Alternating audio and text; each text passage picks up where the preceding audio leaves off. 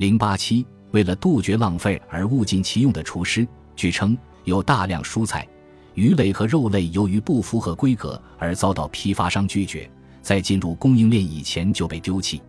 日本对食品有着严格的标准，即使原料口感上佳、香气充沛，但如果颜色、形状或尺寸不符合规格，就会在筛选过程中遭到淘汰，无法进入流通环节。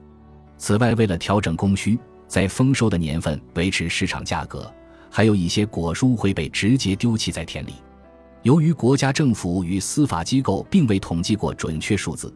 因此以这种方式遭到废弃的农产品的确切数量我们不得而知。而在渔业中，卸货后无法进入到流通环节，直接遭到废弃的未使用鱼，据说能够占到总量的约百分之三十。未使用鱼是指无法供人食用的次要鱼种，或因捕获量太小，无法合并到批次中而未能进入到流通环节的鱼。据调查显示，英国在该环节中所遭到废弃的农产品约有三百万吨，占废弃食物总量的约百分之二十。法国、荷兰及意大利等国也给出过这一数字的估值，并在积极寻求减少食品浪费的途径。然而，在日本，这种未能进入到流通环节的农产品及海产品，却无法被算作食品浪费。针对这一问题，我们向负责对食品损失量进行统计工作的农林水产省进行了咨询。相关负责人表示，在日本，为了更加精准地得出食品损失量，我们不会对未进入流通环节的蔬菜和鱼类进行统计，而由其他各国所给出的估值。其准确度也是值得怀疑的，因此日本只对运输和加工环节中所浪费的食品，以及由家庭所废弃的食品进行统计。我问对方：既然日本政府当下所提供的食品损失量都是估值，那么将未进入到流通环节的蔬菜和鱼类也纳入推算之中，不是更有利于找到解决方案吗？对方却认为，从农业政策来说。应该从生产力的角度来对生产进行调整，我们的意见最终没能达成一致。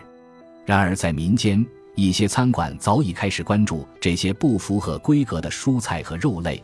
并尝试着将其加工为美味的食品。位于东京池尻大桥的法式餐厅迪野，在采购原料时会积极购入因天气炎热饮水过多而导致体重虚高的水猪。形状七扭八歪的芦笋等蔬菜，以及那些被赶出人类生活区域的野猪和野鹿。水猪用来做肉馅，内脏则用来制作碎肉饼之类的菜。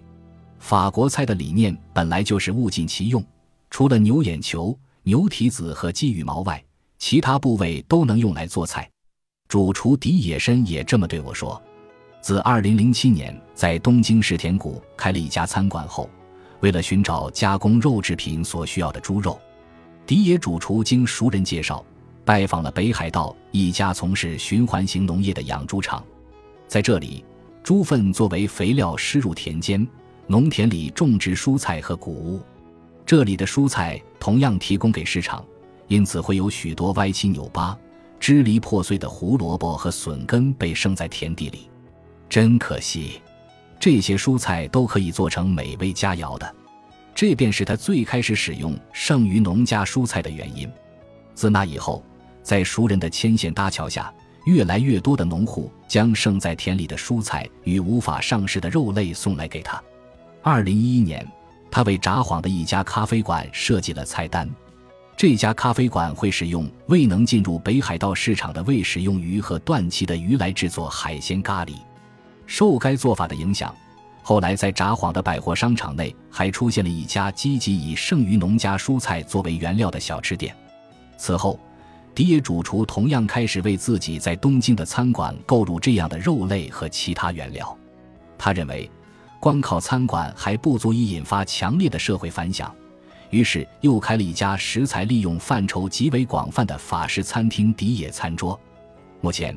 通过市场购买的食材与这种特别食材在餐厅中差不多各占一半，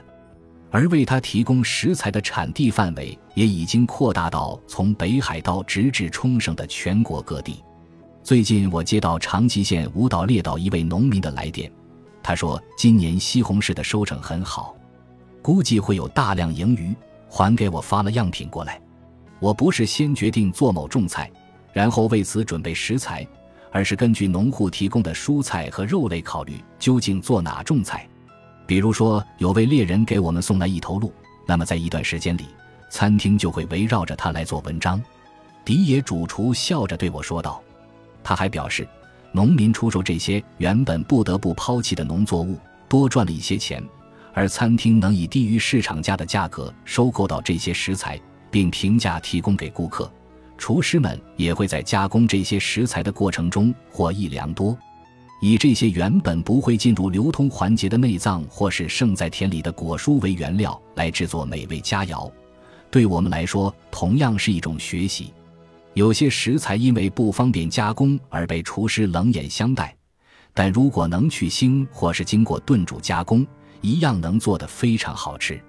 迪野主厨希望推广这种物尽其用的烹饪方法，因此出版了关于如何处理肉类。如何用水果做菜等多部烹饪书籍，甚至还有面向家庭的食谱。